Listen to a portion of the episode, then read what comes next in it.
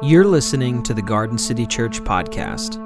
We just want to say thanks so much for tuning in. And if you enjoy what you hear today, please subscribe, share, and review the podcast.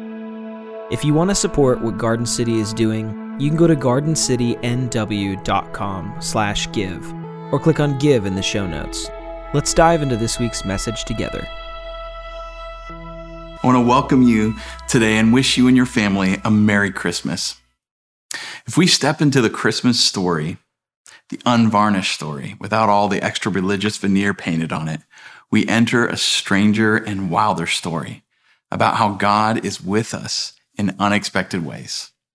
Now, I'm going to read the Christmas story from the Gospel of Matthew and then offer three reflections on how the good news of God is the good news about how God is with us. And I also want to encourage you to start or continue a Christmas tradition of reading through the Christmas story as a household together. Now let's start in Matthew chapter 1 verse 18. This is how the birth of Jesus Christ took place. When Mary, his mother, was engaged to Joseph, before they were married, she became pregnant by the Holy Spirit. Joseph, her husband, was a righteous man because he didn't want to humiliate her, he decided to call off their engagement quietly. As he was thinking about this, an angel from the Lord appeared to him in a dream and said, Joseph, son of David, don't be afraid to take Mary as your wife, because the child she carries was conceived by the Holy Spirit. She will give birth to a son, and you will call him Jesus, because he will save his people from their sins. Now, all of this took place so that what the Lord had spoken through the prophet would be fulfilled. And that prophecy said, Look, a virgin will become pregnant and give birth to a son, and they will call him Emmanuel. Emmanuel means God with us. When Joseph woke up, he did just as the angel from God commanded and took Mary as his wife. But he didn't have marital relations with her until she gave birth to a son. Joseph called him Jesus after Jesus was born in Bethlehem in the territory of Judea during the rule of King Herod, Magi came from the east to Jerusalem. They asked, Where is the newborn king of the Jews? We've seen his star in the east and we've come to honor him. Now, when King Herod heard this, he was troubled, and everyone in Jerusalem was troubled with him. He gathered all the chief priests and the legal experts and asked them where the Christ was to be born. You, Bethlehem, land of Judah, by no means are the least among the rulers of Judah, because from you will come one who governs, who will shepherd my people, Israel. Then Herod secretly called for the Magi and found out from, the, from them the time when the star had first appeared. And he sent them to Bethlehem, saying, Go and search carefully for the child. When you've found him, report to me so that I too may go and honor him. When they heard the king, they went. And look, the star they had seen in the east went ahead of them until it stood over the place where the child was. When they saw the star, they were filled with joy. They entered the house and saw the child with Mary, his mother. Falling to their knees, they honored him. Then they opened their treasure chests and presented him with gifts of gold and frankincense and myrrh.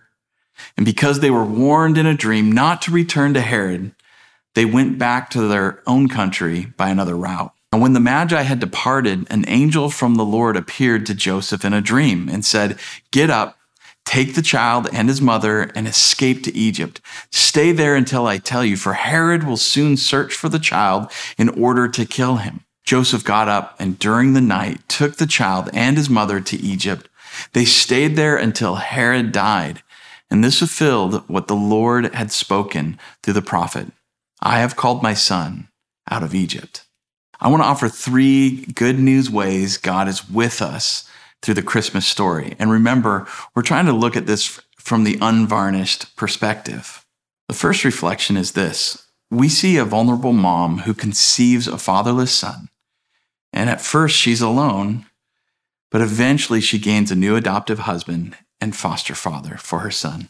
And I see good news in this and this shows us that God loves the vulnerable and the fatherless. God is with us. The second reflection is this We see cultural and religious outsiders following the signs of God's presence, power, and love by moving toward a new mysterious star in the sky. Despite untrustworthy religious leaders attempting to use and manipulate them, the outsiders continue to journey toward Jesus with the help of the star and the scriptures together. And there's good news in this. God always is drawing the outsider toward Jesus and his family through unexpected, sometimes religious barriers in unexpected ways. God is with us. And here's the third and final reflection. In the Christmas story, we find Jesus' parents walking through the stress and fatigue and turmoil of making difficult moral and spiritual decisions, and then trying to find a safe place for his birth. They're rejected by family and friends until God provides a manger. They travel again, escaping through an exhausting and anxious journey to Egypt, a trip funded by strange astrologers and their unexpected generosity. And I see good news here. This shows that God provides rest and safety for the fatigued, the burnt out, and the scared in unexpected ways. God is with us. This whole story is an invitation to recognize and respond to God's presence among us in the middle of our chaotic world. Some people resist and oppose God's gift, Jesus. We see that in the story, and that's true in life as well. Others join, honor, and serve God's gift, Jesus. We see that in the story and in life as well.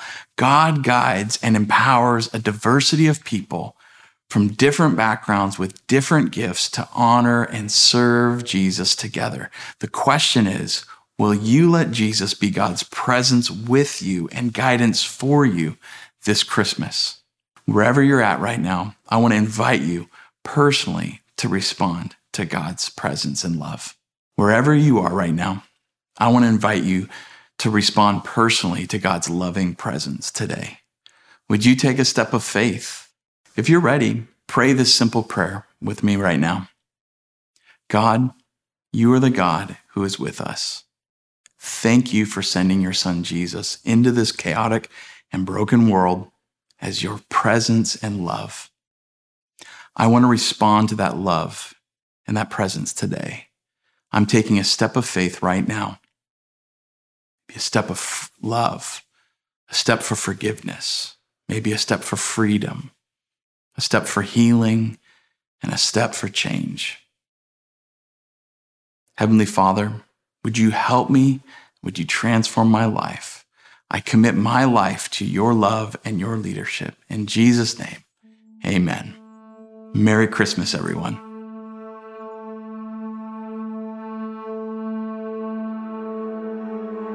Thanks for joining us today. If you have any questions or comments about today's message, or would like to contact Garden City Church, reach out at info at gardencitynw.com or click contact in our show notes. Garden City services are made possible by your generosity. Your generosity is love in action. Have a great week, and we'll see you next time.